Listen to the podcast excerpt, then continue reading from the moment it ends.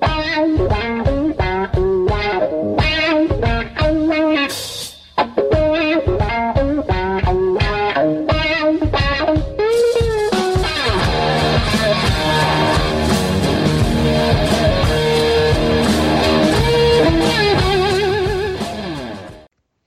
Meus amigos, estamos começando o nosso Tactical Talk 3, o podcast do blog Tactical Room.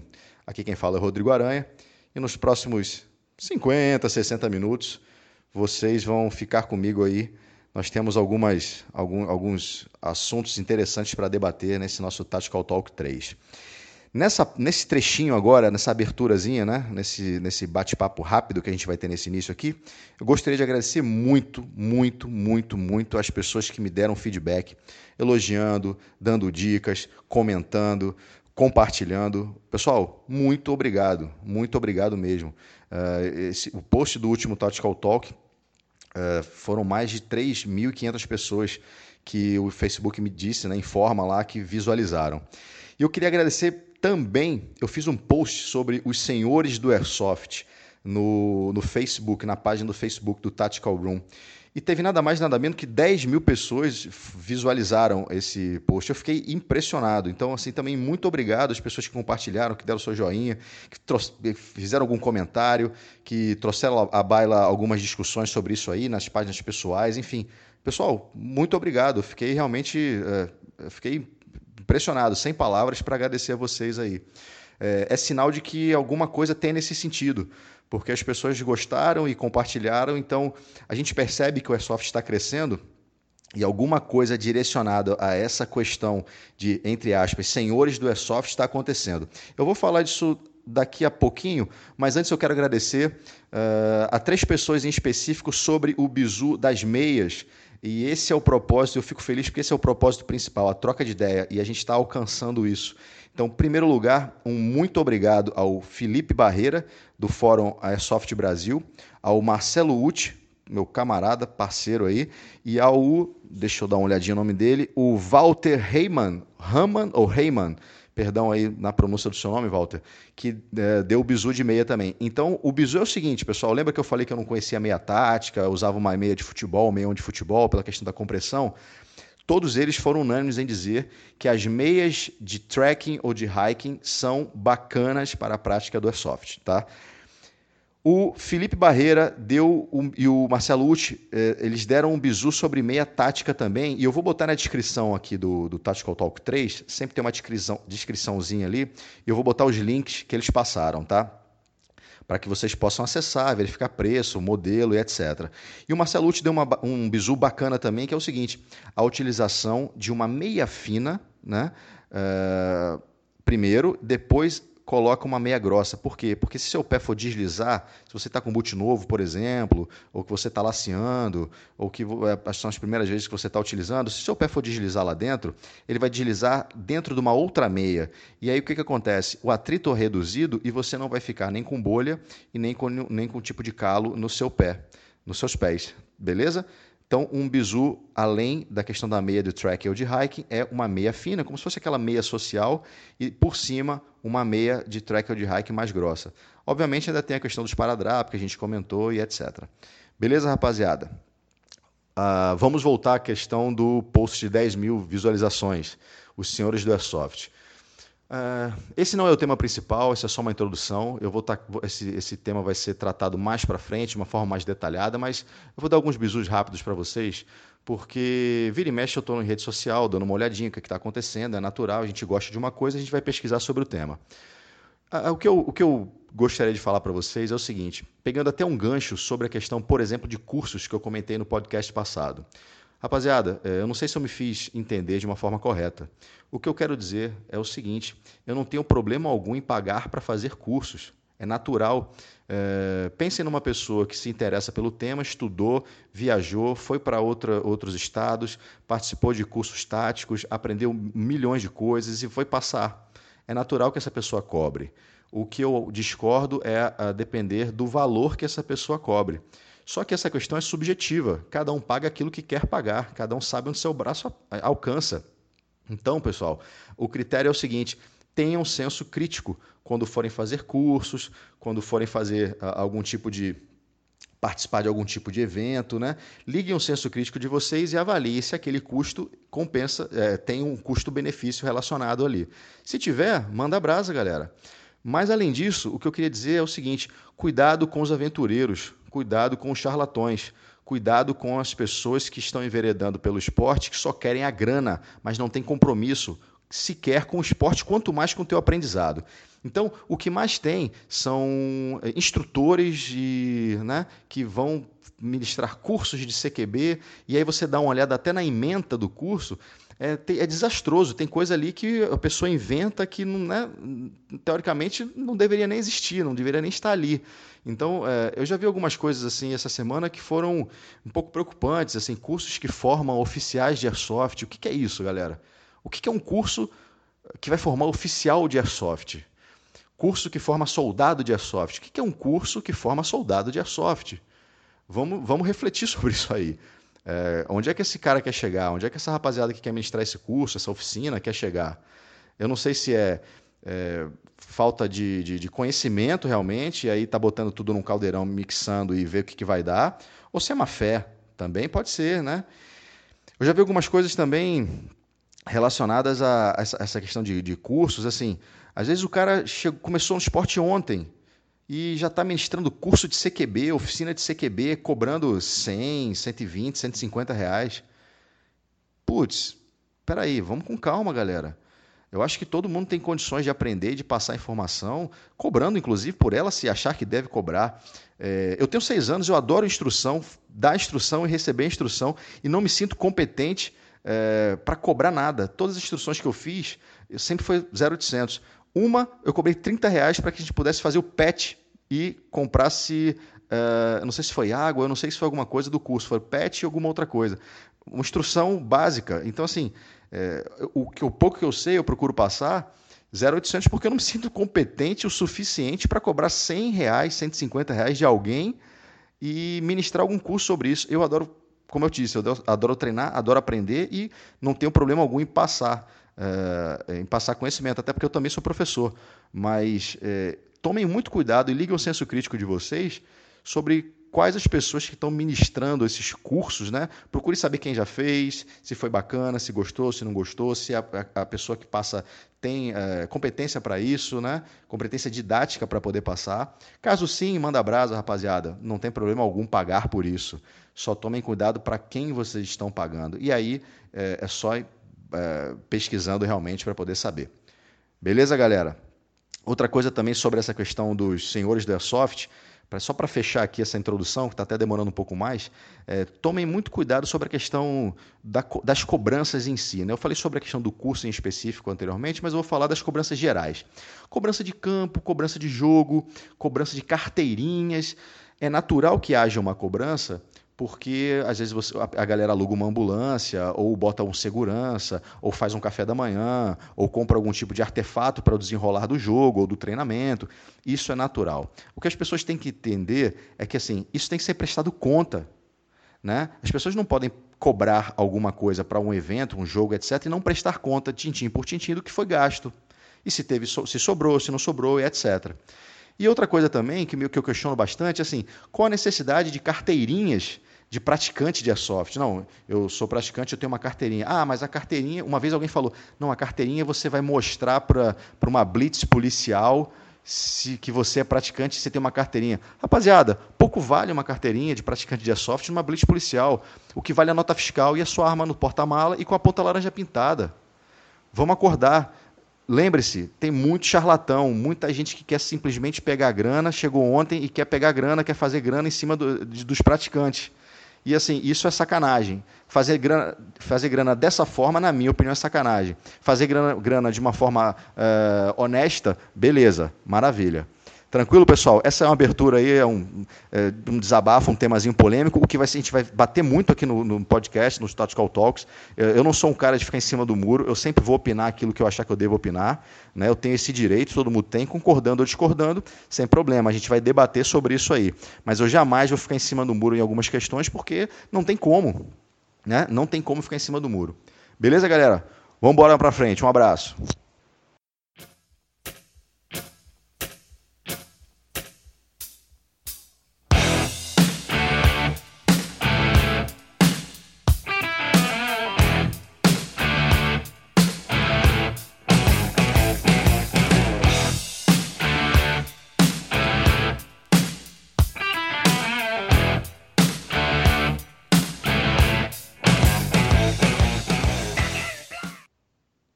Dando prosseguimento com o nosso Tactical Talk 3, a gente vai falar agora sobre a questão de viagens.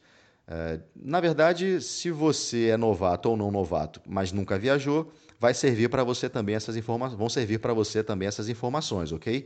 Então, é, eu elaborei um checklist para que a gente possa é, mitigar aí os problemas a serem encontrados por quem nunca viajou. Então, vamos começar esse checklist com o seguinte, com o óbvio você tem que definir qual é o evento ou quais serão os eventos que você gostaria de participar. Então verifique a questão do calendário, observa se no seu trabalho você vai poder faltar, né? se você vai estar de férias, se não vai estar, com a tua família, enfim. Primeira coisa é você observar isso. Logo depois, qual é o local do evento, entre em contato com a organização. Muito importante, pessoal, peçam as, peçam, uh, as regras para a organização, porque às vezes você uh, não está sabendo que alguma coisa não é, não é é permitido você levar e você vai acabar levando e vai carregar peso à toa, ou alguma coisa é permitida e você acha que não é e você vai deixar de levar e acabar te prejudicando durante na, na experiência, durante o jogo. Então é muito importante você ler o livro de regras da organização, você entrar em contato com a organização, bater um papo, tirar todas as suas dúvidas, verificar o local que você vai estar. É, se esse local ele tem hotel, se não tem hotel, se vai ter uma, um, algum tipo de hospedagem, se não vai ter hospedagem. Então, tudo isso você é o primeiro, primeiro momento. Você vai verificar isso com tudo isso aí com a organização, ok? Segundo passo é verificar os, verificar os seus equipamentos. Você tem os equipamentos necessários para realizar esse tipo de viagem? Como assim, Aranha? Vamos lá. Se você for para um lugar que não vá oferecer nenhum tipo de abrigo para você dormir, você vai ter que levar no mínimo, no mínimo, um saco de dormir e um isolante térmico. Senão você vai chegar lá, vai dar com os burros na água e vai passar perrengue. Então, o bizu é: os equipamentos que você tem atendem a essa sua viagem? Atendem? Maravilha. Não atendem? Verifique em tempo hábil a aquisição dos mesmos. Se você for importar, vai demorar, então toma cuidado com isso. Faça uma, um, um plano para que você chegue no dia do evento, mas o seu, a sua compra chegue para você antes. Né? Ou então você procura em lojas nacionais e faça, faça aquisição dos mesmos. Alguns, algumas dicas é, de cara eu já dou. Saco de dormir isolante térmico. Se está na dúvida se o lugar que você vai ficar vai ter é, condições de te, de te é, hospedar ou não, ou não e tal, você está naquele, né? Vai, não vai? Rapaziada, fato. Leva um saco de dormir e isolante térmico. Isso aí vai te safar muito se você tiver algum problema lá. Ok?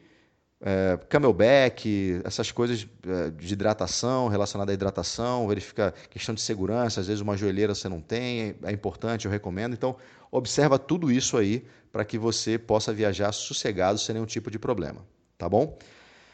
Terceiro item, é, a compra das passagens com antecedência.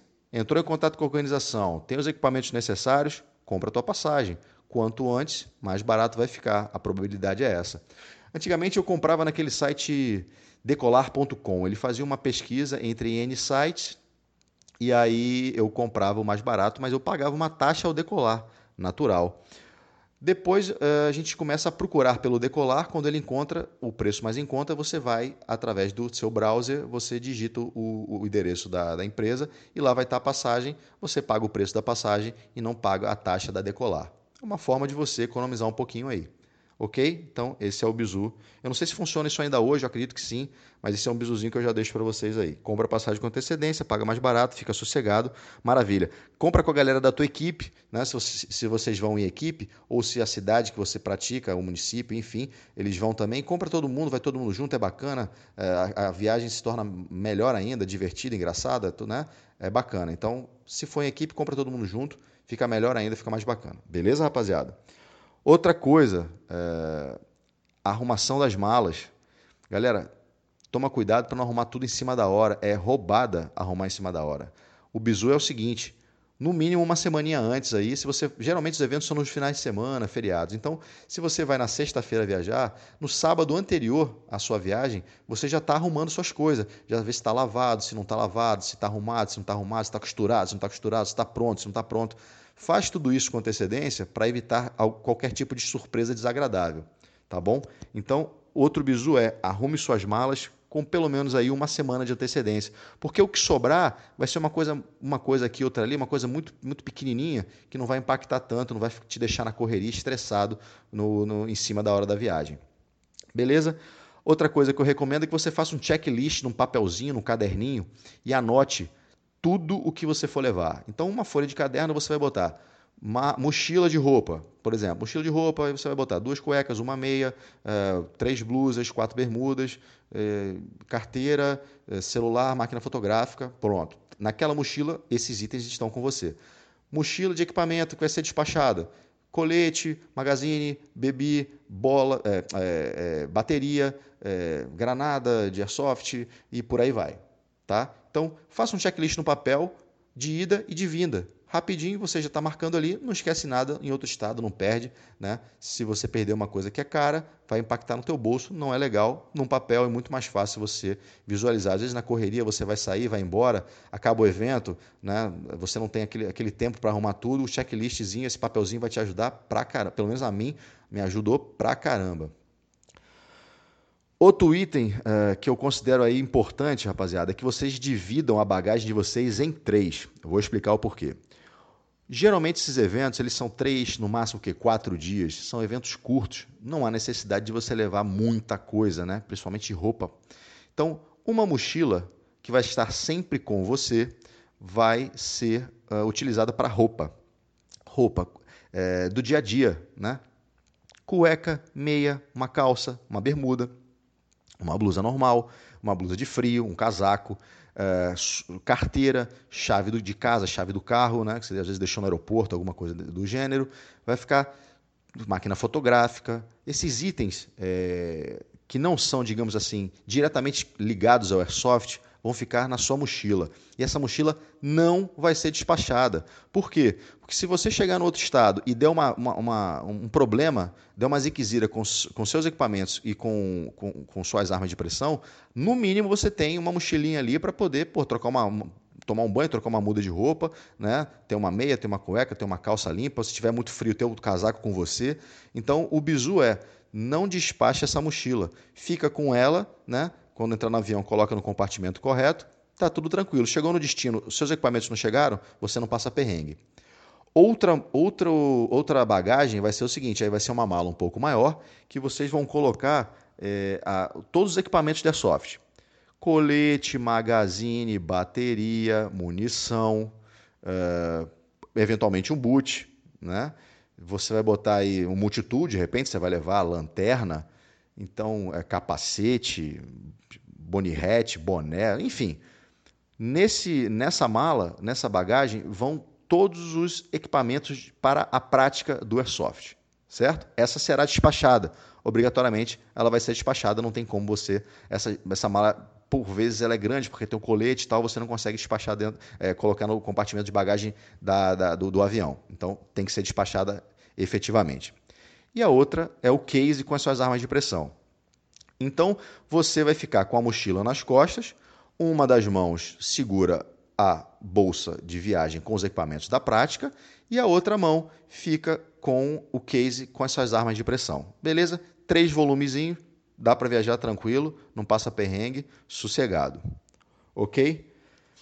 Vamos ao próximo item. Então, o bizu, uh, chegou o grande dia da viagem. O bizu é duas horas antes, galera, no aeroporto. Ah, mas Ané, mas duas horas é para o voo internacional, cara. Eu vou voo nacional. Rapaziada, é, não contem com a sorte, não contem com o ovo, desculpa a expressão, no cu da galinha. Se vocês vão viajar, investiram grana, investiram tempo, pediram licença no trabalho, trocaram com alguém, estão pagando para alguém ficar no lugar de vocês no trabalho, se, às vezes, porra, se indispôs com a, com a esposa, com o filho, porque vai viajar para jogar airsoft, a gente sabe como é que são as coisas. Não dá mole, chega duas horas antes no aeroporto. Se for fazer hora alguma coisa, faz a hora no aeroporto. Não espera, às vezes você pega um trânsito, por exemplo, mora em Salvador, cara. Aqui é uma cidade que ela é extremamente é, com, é, complexa com essa questão de trânsito. Então tem dia que o trânsito funciona, tem dia que o trânsito está totalmente parado. Um acidentezinho e um ponto X da cidade, ele para a cidade toda, e eu não estou exagerando. Quem mora aqui sabe disso. Acredito que São Paulo seja assim. No Rio, putz, eu sou carioca, morava lá, eu sei que é assim também. Então o bizu é, vai viajar às 10, chega às 8 né? Com calma, tranquilidade, vai fazer check-in, vai fazer tudo e vai ficar no aeroporto de bobeira, como toma um lanche, vai no banheiro, não vai ter nenhum tipo de estresse. Então, mesmo para voo nacional, no caso da, do Airsoft, é, utiliza como se fosse um voo internacional. Chega duas horas de antecedência. Beleza? Saiu de casa, chegou no aeroporto, duas horas de antecedência, tá tranquilo. Junta a galera toda, outro bizuzinho aí, vamos lá. Junta a galera toda que vai viajar naquele dia, que vai viajar naquele avião com vocês entra na fila de, para despachar, né, para fazer o check-in ali, para despachar as malas. E no momento que vocês forem ser atendidos, todo mundo, o cara, tá o primeiro cara da fila ali para ser atendido, o primeiro jogador ali da equipe, por exemplo. Então, o primeiro jogador quando for para o guichê, todos os outros vão. Por quê? Porque vocês vão encher o saco de uma pessoa só. Se cada jogador for ocupar um novo funcionário da empresa aérea, vocês vão travar tudo. Porque, galera, é muita coisa e demora, né? Primeiro, porque é uma coisa que não é tão corriqueira assim. Existem procedimentos a serem tomados pelo profissional da, da companhia aérea, da empresa aérea, que não são tão práticos quanto simplesmente despachar uma mala. Então, onde vai um, todos irão e aí vai fazer tudo de uma vez. É melhor ocupar uma pessoa só e a fila correr para as outros, os outros caixas disponíveis, né, os outros atendentes disponíveis, do que cada um travar um atendente desse, meu amigo. E às vezes é 30, 40, 50 minutos para poder resolver o teu problema. Beleza? Então esse é o bizu. Vai de bonde mesmo, vai todo mundo para cima, o cara vai ficar assustado, não tem problema. Vai todo mundo para esse guichê. Chegando lá, menos é mais, galera. Isso aí é mantra, mantra do jogador de airsoft, menos é mais. Bom dia, boa tarde, boa noite. É, daqui minha documentação. Sou desportista, sou praticante, é, sou desportista praticante de tiro. Tenho uma arma de pressão comigo, preciso na Polícia Federal. Eu vou despachar, mas precisa na Polícia Federal. Pronto. Não adianta explicar que é paintball, que é airsoft. Pelo menos, né, quando eu viajei, eu não perdi esse tempo de explicação, porque vai demorar mais ainda. Tenho uma arma de pressão, sou praticante, sou esportista e quero despachar essa arma e a gente tem que ir na Polícia Federal. A não ser que tenha mudado o procedimento uh, até hoje, mas sempre foi assim.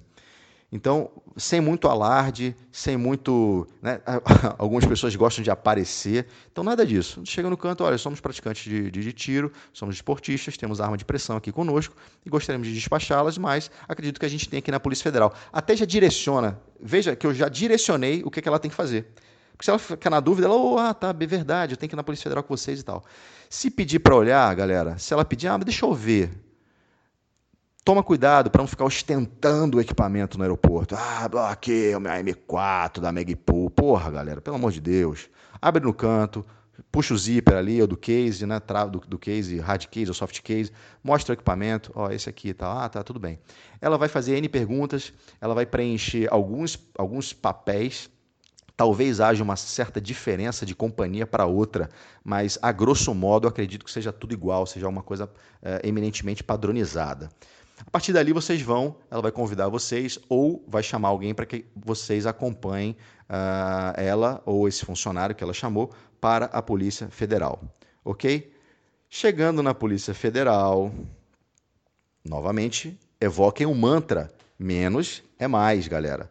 Não queiram aparecer para o policial, para o agente que vai estar tá lá. Não queiram mostrar que vocês são é, praticantes de airsoft, vocês adoram armas, etc e tal.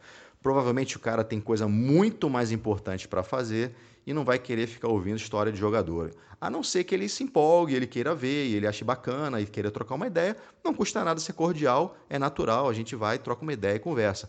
Mas a grosso modo, ah, na maioria das vezes, quando ele sabe que aquilo ali é uma arma de pressão, ele nem quer saber.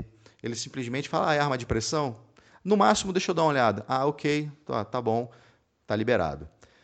Vai passar no raio-x, vai verificar que é arma de pressão e tranquilo, vocês vão voltar para onde vocês saíram e vai ser despachado.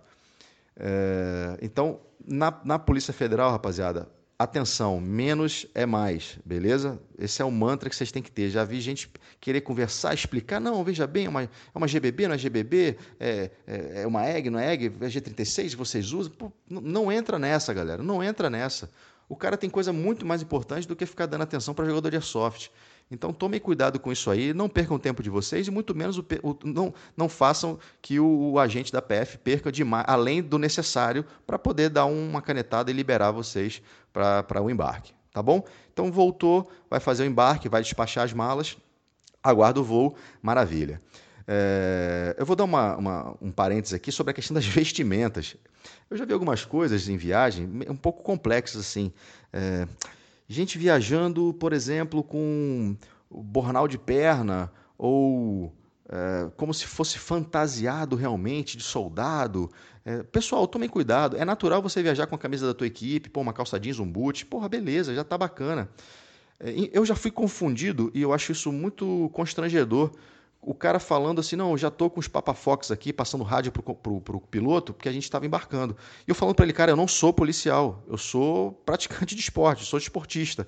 Então, assim, não tentem parecer o que vocês não são. Porque mesmo quando você não quer parecer alguma coisa, o cara já se confunde, porque ele sabe que, opa, não, os caras vieram com arma, ele não quer nem saber se é de pressão, se não é, ele já começa a montar na cabeça dele uma historinha, um quebra-cabeça que não é verdadeiro. Então, assim, bota a camisa da equipe de vocês, bota uma calça jeans, quer botar um boot, tranquilo, mas evita acessórios, né? Pout de perna, bornal e, sabe, essas coisas assim, é, gorrinho, gorrinho de, de, de, aquele gorrinho preto e por favor, galera, vamos né, usar um, um boné, porra, tá tranquilo. Mas é, descaracteriza, assim, por mais que a gente goste da, dessa questão e seja um estilo de vida, tem que tomar a linha tênue entre o ok e o ridículo, ou o fingir o que ser o que você não é. Então, tomem cuidado quanto a isso aí. Chegando a hora do embarque, vai embarcar naturalmente, tranquilo. Chegando lá, uh, uh, vocês não vão retirar a arma de vocês, os equipamentos de vocês na esteira, né? pelo menos a arma de vocês não vai sair na esteira. É de praxe não sair na esteira vai ser um funcionário da companhia aérea ou do aeroporto que vai trazer os equipamentos, as armas de pressão, o case das armas de pressão para você. Mas não dê mole.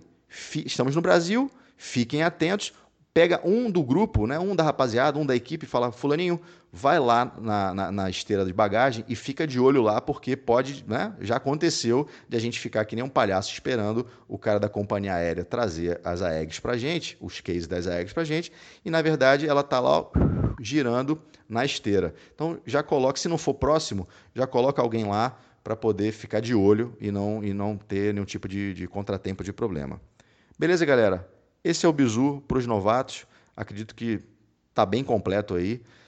Não recomendo levar GBB, só um adendozinho, né? Porque tem essa questão do, da guia de tráfego aí, de, de trânsito do, do, equipamento. Eu acho que é, é pagar para dar problema, né? Vamos evitar. Se quiser levar sua elétrica, sua, sua secundária elétrica sem problema, mas eu acho que GBB é bom tomar um cuidado, então pelo menos dar um pulo no aeroporto antes, bater um papo com o cara da Polícia Federal, ver o que, que acontece, como não acontece, porque eu particularmente não tenho essa experiência. E eu, mesmo tendo GBB, eu não levaria. No mais, é se divertir. Tá bom, rapaziada? 2015 promete, muita coisa por aí. Boa viagem a todos, um abraço, tchau, tchau. Bisuzinho rápido, rápido, rápido. No finalzinho aqui eu lembrei de um, de um item. Galera, na mochila de vocês vão todos os itens de higiene e também todos os medicamentos que eventualmente vocês utilizam ou irão utilizar. Então, itens de higiene e medicamentos que vocês utilizam, levem na mochila, naquela mochila que vocês não vão despachar, carreguem nela. E o bizu aí, muito importante, não levem papel higiênico, levem lenço umedecido. Por quê? Porque o lenço umedecido, ele atende a algumas necessidades atende ao número 2 e ele também serve, por exemplo, numa correria que você não conseguiu tomar banho, você consegue passar um lenço umedecido e dar um tapa na carcaça. Então, é, não levem papel higiênico, levem lenço umedecido, porque tem mais utilidade do que o papel higiênico. Beleza, rapaziada? Foi esse bizu de última hora que eu me recordei aí. Valeu!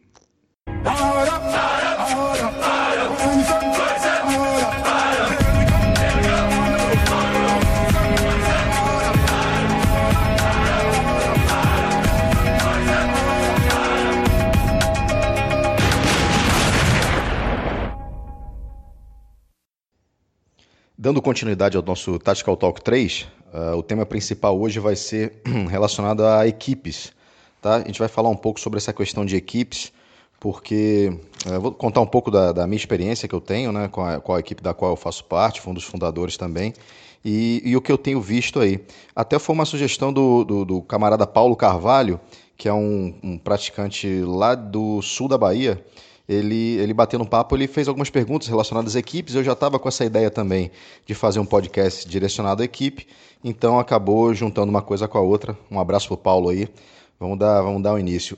Quando, quando eu, eu, junto com quatro amigos, formamos o SO4, há cinco anos atrás, a gente tinha mais ou menos o mesmo pensamento, que era eh, eh, fazer uma equipe pequena para poder ter facilidade de encontro, de treinamento, de troca de ideias, enfim. E com o passar do tempo, o SO4 foi é, crescendo, incluindo alguma, algumas, algumas praticantes, algumas novas pessoas na equipe.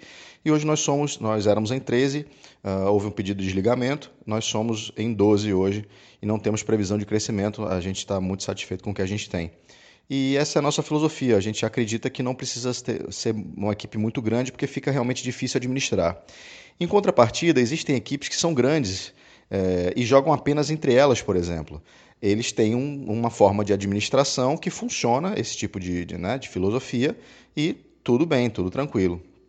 Mas o que eu vejo é, atualmente são todos os novatos que estão chegando, né? O, o, pessoal chega acelerado e é natural isso, e eles sempre querem ou montar uma equipe ou entrar numa equipe. Geralmente Uh, existem equipes que, assim que eles visualizam um novato chegando, eles já tentam, de certa forma, recrutar esse novato aí para poder fazer um treinamento, fazer algum tipo de explanação, alguma coisa e colar o petzinho no peito da equipe. Então, tem equipes que têm eh, dezenas de jogadores, realmente, dezenas de jogadores, mas você vê que é uma estrutura muito, muito frágil, justamente pelo tamanho. Tudo que é muito grande, é, principalmente de pessoas, né, pessoal? A gente está lidando com pessoas é, cabeças diferentes, filosofias diferentes, é, formas de atuar diferentes. Então é, é, difícil você manter uma coesão, uma certa coesão, quando você não tem uma filosofia muito bem, muito bem definida, né? Então eu vou é, falar basicamente aqui é, aquilo que eu acredito, não necessariamente o que é certo ou errado, aquilo que eu acredito e eu acho que possa funcionar. Então eu fiz um, um esquemazinho aqui para a gente poder começar. Então, por que entrar numa equipe ou por que formar uma equipe? Existem N, N, N motivos para isso aí. Alguns eu elenquei aqui. Um, por exemplo, a troca de experiência. Você numa equipe você tem uma capacidade maior e melhor de trocar experiência com os outros praticantes da tua equipe. É mais fácil, você tem mais proximidade, justamente por ser da, da mesma equipe.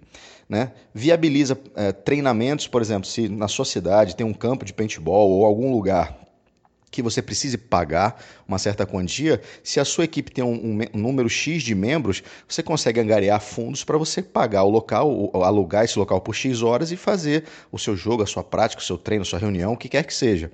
Então, uma equipe viabiliza esse tipo de ação. Uh, outra coisa interessante na equipe é você cria amizade, né? ou você fortalece uma amizade já existente. Isso acontece na equipe também. Né? Essa é uma das vantagens. Então, existem outras, é lógico, a gente não vai esgotar o tema aqui, nem a pretensão minha é esgotar o tema. Mas a gente percebe que realmente existem algumas vantagens, claro, de participar em equipe. E aí, quando o novato chega e ele, ele, ele se ambienta no, no, com os outros jogadores, ele vai ver que existem equipes, existem jogadores que não estão em equipe, existem equipes recém-formadas, equipes um pouco mais antigas, né? É uma coisa muito heterogênea realmente. E aí você se pergunta, fundar uma equipe ou participar através de um convite de uma equipe. É, existem vantagens e desvantagens em, em, ambos, né? não tem, não tem 100% certo, 100% errado. O que tem, por exemplo, é, quando eu digo que você vai fundar uma equipe, é, quem você vai. Você resolveu, olha, eu quero fundar uma equipe, eu estou chegando agora, eu quero fundar uma equipe, ou então já tem um amigo meu aqui muito próximo, a gente realmente gosta muito, nossa filosofia é muito parecida, vou fundar uma equipe. Eu sempre assim, e você vai convidar um terceiro, quarto ou quinto, enfim, você quer realmente botar mais pessoas na sua equipe. O que, que eu recomendo, pessoal? Assim, eu tenho uma filosofia quanto a isso aí, eu vou chegar lá, eu vou explicar o porquê. É, a equipe, o cara que vai entrar na tua equipe, ele tem que ser um cara que você convide para comer o macarrão da sua mãe no, no, almoço de domingo, sabe, cara? Que você leva para dentro da tua casa. Que você convida para almoçar com a sua família dentro da tua casa. Esse cara, é, se ele tiver a paixão pelo airsoft que você tem e a filosofia pro airsoft que você tem, esse cara certamente merece estar na tua equipe. Só que esse cara ele é bem difícil de ser encontrado, né? Não é todo mundo que você que eu colocaria nesse prisma, nessa filosofia. Então, é, é, é, isso é uma forma qual eu avalio. Né? Então, assim, você tem amizade com essa pessoa, você tem um, um coleguismo forte, por exemplo, que pode se transformar numa amizade, começa a avaliar. Essas pessoas que você quer, é, que você quer convidar, é, o perfil dela bate com a sua filosofia, o perfil dela bate com o que você acredita, né? é uma pessoa de boa índole, de bom caráter, você vai notando com o passar do tempo, com o passar do convívio, com o passar dos jogos, com o passar das reuniões, se aquela pessoa é uma pessoa bacana para você aproximar ainda mais do seu convívio. É, a filosofia dela, como ela encara o Airsoft, é a mesma filosofia a qual você encara e a sua equipe, os demais da sua equipe encaram? Se essas respostas forem positivas, provavelmente aquela pessoa ela tem é, uma, uma probabilidade muito grande de entrar na sua equipe e ser uma coisa, um, um, um casamento, entre aspas, é, bacana, né? que vai funcionar. Caso alguma resposta dessa aí seja não, e você discuta, e você pense e acha que vale a pena ou não, a depender da, da reação dela, é, vale a pena você ficar com o pé atrás e analisar se vale ou não colocar na sua equipe. Caso você seja convidado, isso tudo que eu falei sobre você montar a sua equipe e convidar pessoas para a sua equipe, né? Para fazer parte do seu time, equipe, como você quer, sua, sua maçonaria, como você quer, queira chamar, tá bom? É, a questão do convite é o seguinte: se você for convidado, por exemplo, analise se aquela equipe tem um perfil a qual você gosta, né? Porque existem equipes que existem um perfil militarizado, né? Sim, senhor, não senhor, tenente, capitão, coronel, bate das galáxias, bate continência, não bate continência, paga flexão, não paga flexão, carrega equipamento todo mundo, não carrega equipamento todo mundo, eh, e por aí vai. Aranha, você, você concorda com essa questão militarizada de equipe? Pessoal, eu particularmente não gosto, né? O SO4 não tem esse perfil, mas existem pessoas que gostam disso aí. Então eu não vejo problema dentro do campo, dentro do campo durante o jogo, né? dentro das quatro linhas, digamos assim, eu não vejo problema em alguém ser o capitão, o outro ser o tenente, o outro ser o major, o outro ser o soldado raso, o outro ser o sargento. Eu não vejo problema dentro de campo.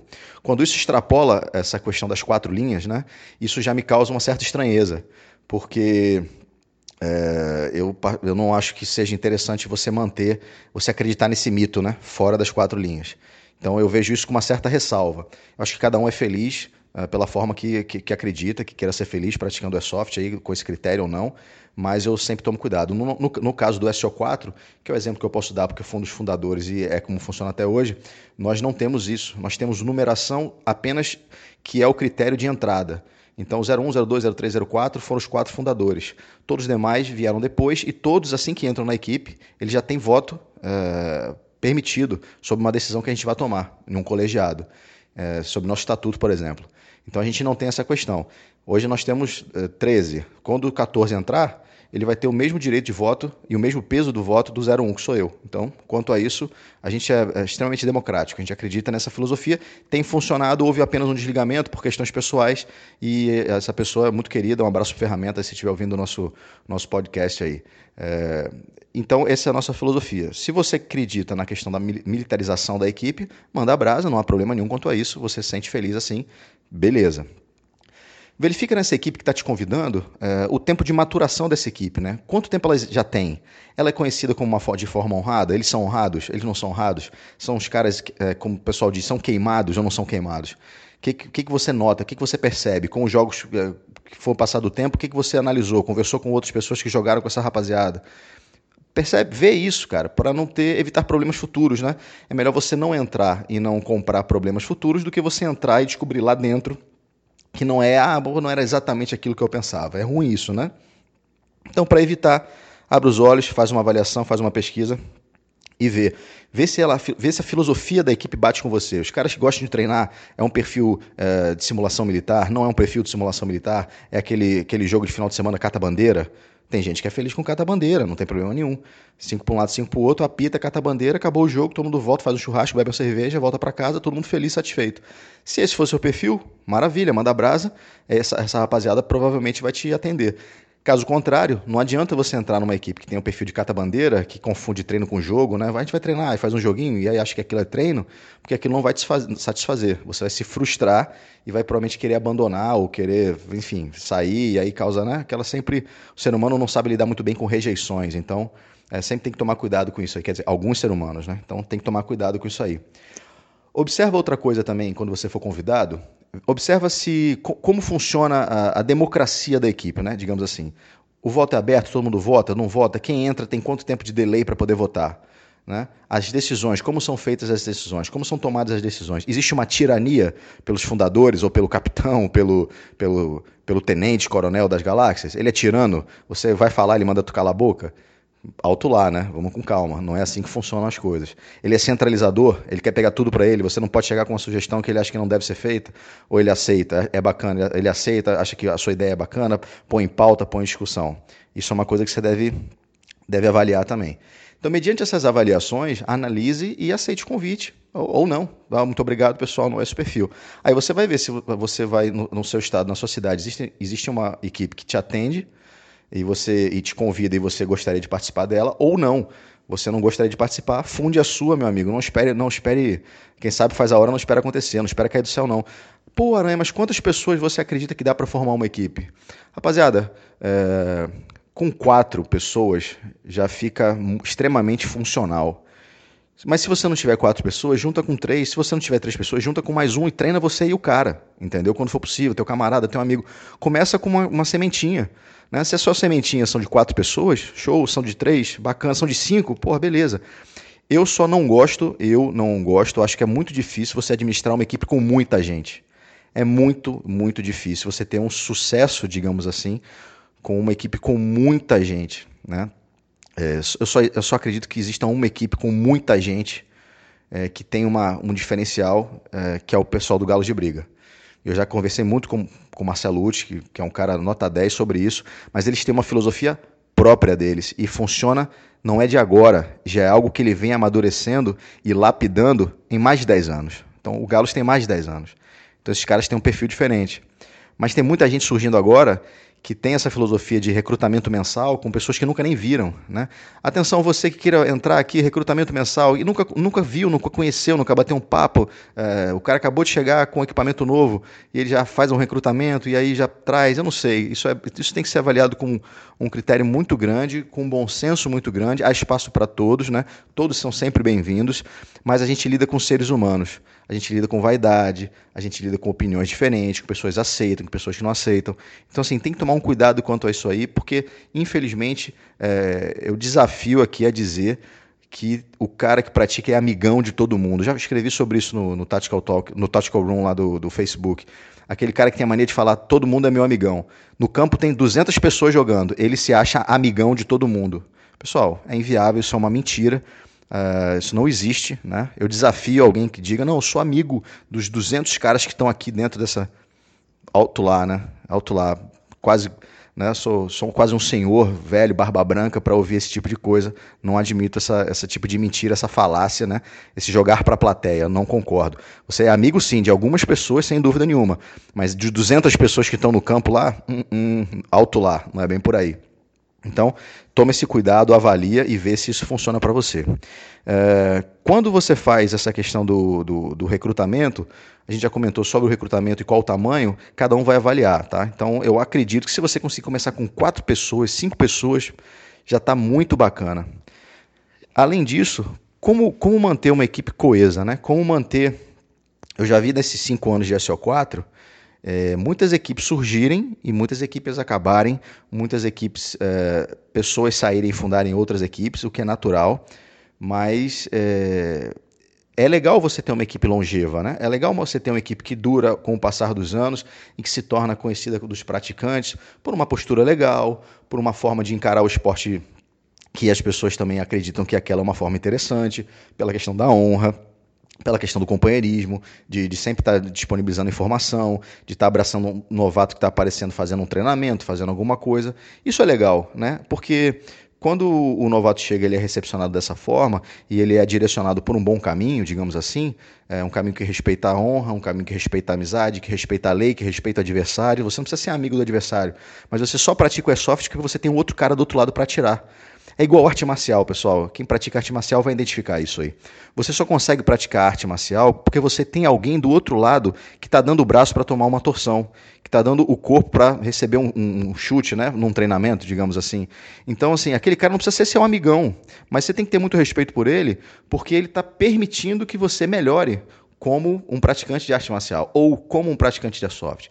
Ah, mas Ana, eu posso atirar em latinha. Você pode atirar em latinha. Vai ser extremamente frustrante. Aquilo não tem nada a ver necessariamente com airsoft. Eu posso chutar um saco de, de, de, de boxe, por exemplo, em vez de ter alguém ali. Exatamente, mas ele não revida, você não sabe quais são suas falhas. Então, o cara que está do outro lado, a gente tem que ter um respeito muito grande aí.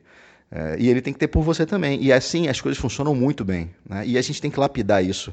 Ah, é difícil, é complicado, porque no calor da emoção, é muita gente nova e etc ou o pessoal antigo também, algumas vezes pode pisar na bola, enfim. Rapaziada, a gente tem que tentar sempre caminhar no bom caminho. É, de, pode ter uma ventania, alguma coisa que te tire daquele trilho, mas você tem que tentar sempre voltar. Não dá para ficar flutuando de um lado para o outro. Você tem que fixar suas raízes, acreditar no que você acredita e, e, e trilhar o teu caminho. Beleza, rapaziada? Então você resolveu montar a tua equipe ou você foi convidado e aí como é que funciona? Né? Como é que você consegue administrar algumas outras pessoas com cabeças diferentes, por mais que você tenha uma certa filosofia igual, mas existem é, backgrounds diferentes, vida pregressa diferente, crenças diferentes. Como é que funciona isso aí? Primeiro, eu acho que você alinha tudo isso em um estatuto. Né? Você tem que ter um estatuto que traga as diretrizes, pelo menos, de como vocês vão uh, seguir dali para frente. Então tem que ter um marco para que vocês se reúnam e elaborem o estatuto. E nesse estatuto tem uma, uma seja assinado, tem uma ata, uma, uma ata que seja assinada por todos, né? Todos ali concordam com aqueles itens e X itens do estatuto. E aí vocês vão definir quais são esses. E as pessoas têm que concordar e assinar. E a partir dali ele entra em vigência. E aí não dá para dizer que eu não sabia. Todo mundo vai ler, né? Nesse dia todo, dessa reunião, todo mundo lê, todo mundo está ciente. Quem tiver dúvida debate. Mas a partir do momento que, os, que as dúvidas são, são mitigadas, são, são é, excluídas, vocês vão assinar uma atazinha e aquilo vai ser grampeado e vai ser ou tira uma xerox para todo mundo ou bota digitalmente, não sei. Porque vocês precisam estar cientes daquilo que vocês assinaram, que vocês escreveram. Porque daqui a seis meses acontecer alguma coisa que fira um item do estatuto, se, se tiver, por exemplo, um tipo de punição, né? Digamos assim, um, uma sanção, você não dá para dizer, quem receber a sanção não pode dizer que não estava sabendo dessa sanção. Então, eu acho que o estatuto ele é fundamental um estatuto com bom senso, né, pessoal? Isso é entretenimento, é diversão. Não dá para dizer que, não dá para, por exemplo, botar um item no estatuto, se caso não apareça no treino do domingo de manhã porque estava com a família, o filho com febre na data anterior, esse rapaz, esse, esse, é, é, esse praticante da equipe será penalizado. Porra, pelo amor de Deus, né, cara? Vamos ter bom senso. No SO4, por exemplo, porra, faculdade, a galera que tem uh, algum problema de família, alguma coisa do gênero, algum problema no trabalho também, algum imprevisto de saúde pessoal com familiar, a gente não tem, não tem como cobrar esse cara que esteja presente. Né? O cara tem, tem coisas prioritárias a resolver. Então, a gente sempre utiliza do bom senso, somos adultos, né? não tem criança aqui. Então, se a pessoa não apareceu no treino no outro dia porque a, esposa ficou cheia de febre, ou o filho ficou cheio de febre, ou ele ficou cheio de febre, não dá para cobrar presença, né? Vamos, vamos, vamos acordar para a vida. Mas se esse cara foi encher a cara e não apareceu no outro dia, tem sanção para ele, né? Tem uma puxada de orelha. Porque aí ele, tá, ele não está tendo um espírito de corpo, ele não está tendo coletivismo de estar presente no momento que todos estão presentes lá. Ele optou por se divertir na noite anterior, sem problema nenhum, é um direito dele, a vida pessoal é dele. Mas se no outro dia ele não acordou, não foi, não foi treinar porque não, não conseguiu levantar, porque encheu a cara demais, esse cara merece uma punição. Né? Esse cara merece uma punição. Bônus e ônus. Todos temos que ter bônus, todos temos que ter ônus. E aí, esse, esse equilíbrio que é a chave do sucesso. Então, feita essa questão do estatuto, é, lido em assembleia, assinado por todos, O que é muito importante você ter também na equipe para você ter um, um, sucesso, pelo menos na, na, na minha visão, que funciona com a gente, é você delegar funções. Quando você começa a uh, querer abraçar todas as funções, a coisa não funciona. Primeiro que você não tem tempo, né? a não ser que você seja um, um sortudo aí muito bem de vida, é, que você consiga ficar pensando em soft durante a semana inteira, você não vai ter tempo para poder é, administrar N coisas. Treinamento, Uh, manutenção de arma, uh, a parte de divulgação da tua equipe, alguma coisa do gênero, uma relações públicas, né, entre aspas, contato com outras equipes, promoção de jogos, promoção de treinamento. Não tem como. Né? Você tem família, você tem filho, você tem estudo, você tem trabalho, você tem suas outras diversões, seus, seus outros amigos, seus outros afazeres, seus outros compromissos. Então você tem que separar o teu tempo e tornar isso de uma forma orgânica, que entre na tua semana, entre na tua agenda e que seja delimitada do, do horário X horário Y e termine e você vai fazer suas coisas, senão isso entra num parafuso. Então como é que você faz isso? Você delega funções. Então você vai falar, o Pedrinho é responsável pela parte de uniforme. Ele vai fazer uma pesquisa, ele vai fazer um levantamento, ele vai ver onde vocês jogam, se você joga uma mata mais escura, é mais clara, é CQB, não é CQB, quais são os equipamentos que têm um preço bacana, quais são os equipamentos que não têm um preço tão bom, mas de repente a qualidade supera essa questão. Ele vai ser o responsável, deixa na mão dele. O que ele disser depois, pessoal, é debatido, mas existe um peso na pesquisa dele, existe um peso na decisão dele. Então, geralmente, as outras pessoas vão endossar aquilo e vão uh, adquirir os equipamentos, por exemplo, que ele definiu. Então, se ele definiu que a camuflagem é multicam pela pesquisa que ele fez de ambiente, onde vocês jogam, e pelo preço e por tudo, e vocês acataram, ok? Define, é multicam, um abraço. Ele assina, a responsabilidade é dele. Vai ter outro cara que vai ser responsável pela manutenção. Sempre tem um camarada que entende um pouco mais dessa parte de manutenção, é o armeiro da equipe. Então aquele cara vai ser o responsável, pô, deu problema na arma de alguém, deixa com um camarada, ele vai abrir, vai consertar, vai falar qual é a peça que você precisa comprar, vai falar se é uma peça que ele já tem, substitui, depois você paga ele, ou então você volta para o caixa da equipe, né, a pecinha lá, para poder, no próximo problema que der em outra egg, já existe uma peça semelhante para ser substituída. Então é uma outra alternativa. Além do armeiro, existe o cara da parte técnica. Quem é o cara que faz o treinamento? Né? Então deixa nas costas desse cara. Ele vai pesquisar, ele tem mais afinidade, ele às vezes ele é ele é membro da segurança pública ou faz segurança privada também, já tem uma certa afinidade com aquilo ali, gosta de ensinar, gosta de pesquisar, gosta dessa área, então ele vai ser responsável pela parte de treinamento. Então, se tiver, por exemplo, um treinamento fora do, do, do estado que ele está, de repente pode cotizar uma passagem de avião para ele, para ele poder fazer um treinamento em outro lugar. Ah, o cara mora em, em, porra, em Salvador, mora no Rio, mora no Ceará, vai ter um treinamento bacana em Curitiba. Exemplo. Porra, quanto é a passagem de avião, quanto é o curso lá, então faz um ratatá para todo mundo, não fica pesado, tá bom para todo mundo aí, vamos lá, manda o cara para ser reciclagem lá, o cara fez a reciclagem, traz ele de volta, compartilha com todo mundo. Né? Existem N maneiras, pessoal, é só, são só sugestões. Então, assim, é, tem o cara de relações públicas, por exemplo, é o cara que responde os e-mails da equipe, é o cara que é responsável, que gosta de editar vídeo, então ele, ele, tem, uma, ele tem uma afinidade muito, muito grande, ele tem um conhecimento muito bom para editar um, um vídeo bacana e botar, na, botar no YouTube, ou então criar uma, uma, uma page de vocês lá no, no, Facebook, criar uma homepage na internet e botar os quem são vocês, como é que vocês surgiram, qual é a proposta, como é que vocês funcionam. Isso é legal também, né? Isso é divertido, é bacana. Você, quando você viajar, você, pô, vocês são daquela equipe tal, ah, a gente também é, pô, da outra equipe, a gente troca, troca uma ideia virtualmente. Aqui a gente está, nesse encontro nacional, a gente está conversando aqui para se conhecer. Isso é muito legal, é uma satisfação muito grande. Então vocês conseguem definir é, quem faz o que, quando. Aí vocês botam uma pessoa, duas pessoas, três pessoas, não sei, depende do tamanho da equipe. Aí tem um cara que está muito atarefado, rapaziada, não posso ter nada agora porque eu tô do trabalho, tá me consumindo, não tem condições. Bacana, dá um tempo pro cara. Quando ele tiver beleza, ele vai falar, galera, tô mais livre. O que, que eu sou responsável agora? Sobre o quê? Dá para ele a, a, responsabilidade dele. E aí tem o bom senso, como eu falei anteriormente, de, de, de, de administrar isso da melhor forma possível, né? E aí tem alguém que fala, pô, galera, eu sou da, da, da parte de, de, de, técnica, mas eu queria saber um pouco de manutenção. Faz uma oficina interna de vocês. Rapaziada, vai ser a oficina de, de manutenção do fulano de tal. Ele vai mostrar pra gente como funciona. No meu caso, por exemplo, eu não sei nada de manutenção. Eu, sou, eu mal sei limpar o equipamento, né? Sou zero à esquerda. Tenho até receio de fazer uma grande cagada, abrir uma gearbox, voar peça para tudo quanto é lado e não conseguir montar de novo. Mas é, eu acho muito bacana participar de uma oficina de manutenção para aprender um pouco mais sobre aquilo ali.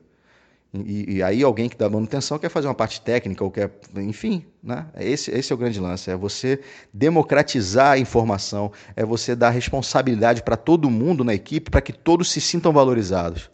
Quando você não faz isso, é, alguém vai ficar sempre de canto, é ruim, né? Então, pessoal, é, eu vou contar só uma passagenzinha. No nosso caso do SO4, a gente, o Airsoft virou uma coisa secundária para a gente, né? A, o Airsoft se tornou mais um dos fatores, é, mais um dos motivos para a gente estar reunidos.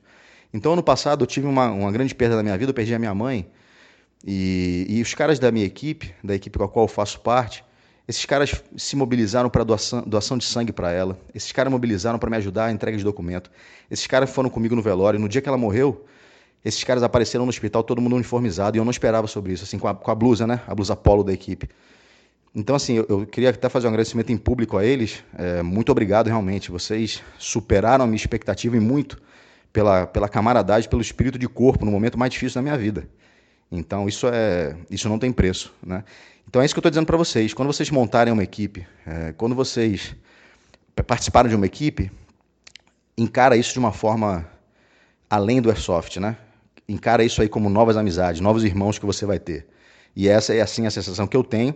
Tenho a certeza que eles também têm, porque são, são cinco anos com 12 pessoas, 13 pessoas, uma optou por sair, e é uma pessoa que vai sempre, a gente vai sempre respeitar e vai sempre agradecer a época que teve, esteve com a gente.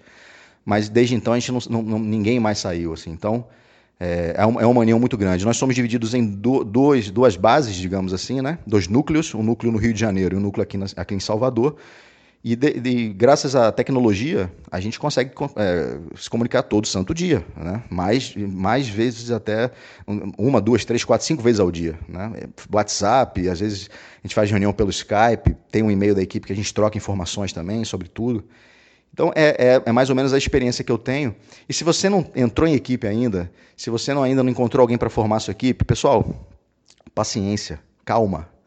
Não sai que nem um louco colando um pet no peito, porque aquilo representa muito, né? Como eu expliquei agora, eu ganhei irmãos, né? Então, assim, que me ajudaram num momento muito difícil da minha vida. Então, provavelmente esses caras, eles podem te ajudar num momento muito difícil ou você ajudá-los num momento muito difícil da vida deles. Então, pensem isso com carinho, assim, né? Já que a gente leva o airsoft como uma forma honra, companheirismo, espírito de corpo, é, aquela questão de você você comer, porra, eu prefiro estar comendo atum com esses caras na lama do que estar tá num palácio de caras que eu não. Né, almoçando comida dos reis, mas com os caras não honrados, entendeu? Então, se você está com esses caras aí, acredite que isso pode ser alguma coisa além do simples jogo de airsoft, né? Fazer amizade é muito bom e o airsoft é uma, existe uma probabilidade muito grande de você se tornar amigo das pessoas que estão na tua equipe. Ainda que, que, que ela entre como um coleguismo forte, ela pode se tornar um grande amigo seu. Valorizem isso aí, pensem nisso de uma forma séria e se vocês não compactuam ou não acreditam que aquela equipe que está te convidando uh, não faz parte daquilo que você acredita, não entre, espere. Ah, mas eu não tenho equipe, não tenho ninguém para participar, para treinar comigo. Calma, vai aparecer, galera, vai aparecer, vai ter alguém que vai pensar como você, você vai chamar, vai, vai ser um bom colega, depois fortalece isso, vai ser uma amizade, entendeu? E mais um detalhe para a gente fechar aqui. Rapaziada, apesar de toda essa união, apesar de toda essa irmandade, vocês vão quebrar pau. É normal isso aí quebrar pau no bom sentido. Quebrar pau, vocês discutirem um motivo, por exemplo, que alguém trouxe alguma coisa, você, ó, não concordo, por quê? Expõe suas, suas opiniões. O outro concorda. E aí, gradativamente, de uma forma democrática, vocês resolvem isso aí. Mas não é um mar de rosas. Lembre-se, são seres humanos, são pessoas com background diferentes, com culturas diferentes, com informações diferentes, e vocês estão ali para poder debater, e o debate gera é muito rico. O debate gera resultados muito bons. Então não percam a oportunidade de debater e não, não fiquem melindrados quando alguém discordar alguma coisa que você falou. Porque é isso que faz girar a roda, essa discordância, essa, esse brainstorm, esse, essa questão de, do conflito de opiniões, mas que, que as pessoas tenham maturidade para entender quando ela tem que ceder, ela tem que dar um passo atrás, porque aquilo vai ser melhor realmente para os demais e para ela também. Esse, esse é o pulo gato, essa é a chave, né, digamos assim, do sucesso, de uma longevidade de uma equipe. Falou, rapaziada. Espero que tenha explanado um pouco isso aí. Isso é, isso é a ponta do iceberg, mas acho que deu para dar uma visão razoável sobre essa questão. Falou? Um forte abraço para todo mundo. Vamos para o próximo, próximo, próximo tema aí.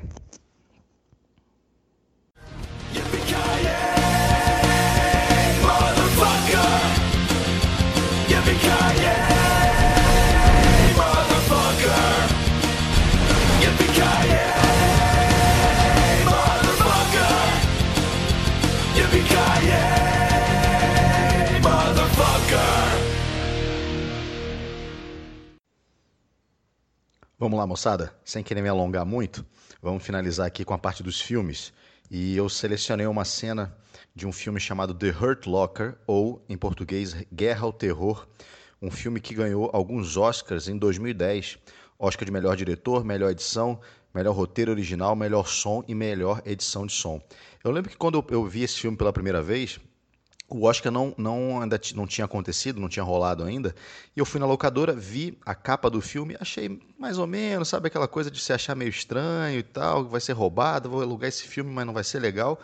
Aluguei o filme, me surpreendi, gostei muito. E depois, né, não foi surpresa ele ter ganho o Oscar de 2010 de melhor filme. É, tem o Jeremy Renner, se eu não me engano, ele é o Gavião Arqueiro dos Vingadores. Tem o Ralph Fiennes, que é um, dos, um dos mercenários. Tem um elenco bacana, é um filme muito bom. Uh, eu, particularmente, eu realmente gostei bastante. Achei muito bem, muito bem filmado, a história coesa. Uh, nota 10. Conta a história de um esquadrão de bomba que já está para deixar, deixar o Iraque e acontece algumas coisas, eu não vou contar muita coisa, vocês vão ver. Eu vou me ater a uma cena específica, uma cena que eles encontram os mercenários. E aí eu vou dissecar um pouco essa cena de algumas coisas que eu percebi durante, durante é, é, essa, essa passagem do filme. Né? Então vamos lá. Existe um determinado momento que o esquadrão de bomba, composto, composto por três soldados né, do esquadrão de bomba, eles se deparam com um SUV, né, um veículo é, comum, civil, e pessoas trajadas como PM6, digamos assim. Só que todos com vendadas, né, com, com, com o Shemeg na cara, e eles vão se aproximando e aí, primeiro, eles já fazem uma abordagem. É, existe um, um, um, dos soldados está na ponte 50 do Hammer, né, do Humvee, e os outros dois é o motorista e o carona. E existe um momento que eles estão abordando esses caras, são cinco, cinco mercenários, e eles saem do carro. O motorista o carona saem do carro, o da 50 dá cobertura para eles, e eles já começam a deslocar engajados em direção a esses mercenários, que eles não sabem, obviamente, que ainda são mercenários. Eles confiam que, sei lá, pode ser iraquiano, alguma coisa do gênero.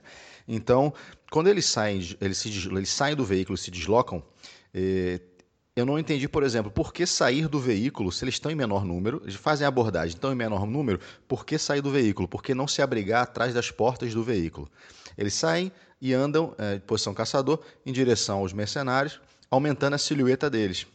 Esse é o segundo problema. Você sai de um ponto X e vai para o ponto Y e você começa a se aproximar, você aumenta o teu tamanho. Então eles aumentam a silhueta, por mais que eles saiam engajados, eles estavam em minoria, né? 5 contra 3. Uh, eh, depois disso, que eles se deslocam em, em direção à, à ameaça e, e, e aumentam a silhueta, eu me questionei se eles não poderiam ficar, ter ficado atrás da porta dando as ordens, gritando, né, pedindo alguns procedimentos, por exemplo, largar a arma no chão, vira de costas, etc. Então, é, causa certa estranheza. Você fica né, pensando o que, que você faria ou no jogo, né, no jogo de airsoft, como é que você, como é que você agiria. E aí uh, os caras abaixam as armas e é interessante você perceber assim a linguagem corporal, né? Aquela questão, o corpo fala, né? Aquele livro, o corpo fala. Quando os mercenários olham uns para os outros, eles vão devagarzinho, dando o sinal para poder abaixar as armas, para os caras poderem identificar eles e tomar os procedimentos. Né? Então, quando o comandante, digamos assim, dá o sinal, eles vão vagarosamente tirando os equipamentos. Isso pode acontecer numa abordagem de uma equipe para outra, que não é certeza que são amigas, que são aliadas ou não. No contexto histórico, como a gente falou lá no, no Tactical Talk 1, é, isso vai depender, isso é orgânico, isso vai ser é, um, é uma convenção, digamos assim, de cavalheiros naquele momento e vai ser decidido de uma forma orgânica, de uma forma natural do jogo. É bacana ter isso aí, é importante ter isso aí. Então, quando eles abaixam as armas, eles vão resolver um problema, eles identificam, né, são mercenários e tal, eles vão identificar ali um, um problema que ele está tendo no, no veículo, na roda do veículo, e enquanto eles estão consertando aquela roda, uh, eles não fazem um autoguardado, nenhum nem dois, né? ninguém faz um autoguardado e observa o que está acontecendo ao redor deles. E é aí que um deles é, é, Eles estão numa zona hostil, né? uma zona de guerra, e é aí que um deles é alvejado por um atirador, por um sniper. E a partir daí eles começam né, a atirar, a disparar. Um deles grita contato, não se sabe aonde, começam a atirar uh, desnecessariamente, digamos assim. O cara da ponto 50 fica uh, disparando né, a, a, a, esmo e é alvejado também, óbvio, né? não se movimenta, disparando no nada, o sniper pega ele. Depois disso, uh, eles conseguem se abrigar e aí começa um, um jogo aí de, de sniper contra sniper, digamos assim, né? De, de um sniper disparar no outro sniper, né? Do sniper insurgente, vamos, vamos dizer assim, né? É, iraquiano, disparar no sniper norte-americano. Ou nos, nos snipers, é, no, no, sniper é, do mercenário, né? Do PMC lá. E aí, em determinado momento, o sniper PMC ele é atingido, um dos que, estão, que assumiram a ponto 50, né, ele é atingido, e aí, uh, em decorrência do sangue dele, né, ele vai acaba a munição, eles vão trocar a munição, vai pegar a munição nesse cara que foi atingido, ele tem a munição de ponto 50, e em decorrência do sangue dele, do sangramento, ele, ele suja o, a, a munição, suja o carregador e a munição e emperra na ponto 50. E aí o cara fala, cospe no, no, no, no magazine, cospe, para poder limpar. Ele tenta usar a água do camelback, não consegue, ou usa pouco, e ele fala cospe. Ele cospe e limpa a munição. Ou seja, ele utiliza do meio de fortuna, aquela questão do improvisa, adapta e supera. Faz o que tem que fazer, faz o que dá para fazer para a gente poder responder fogo aqui com, com o sniper inimigo.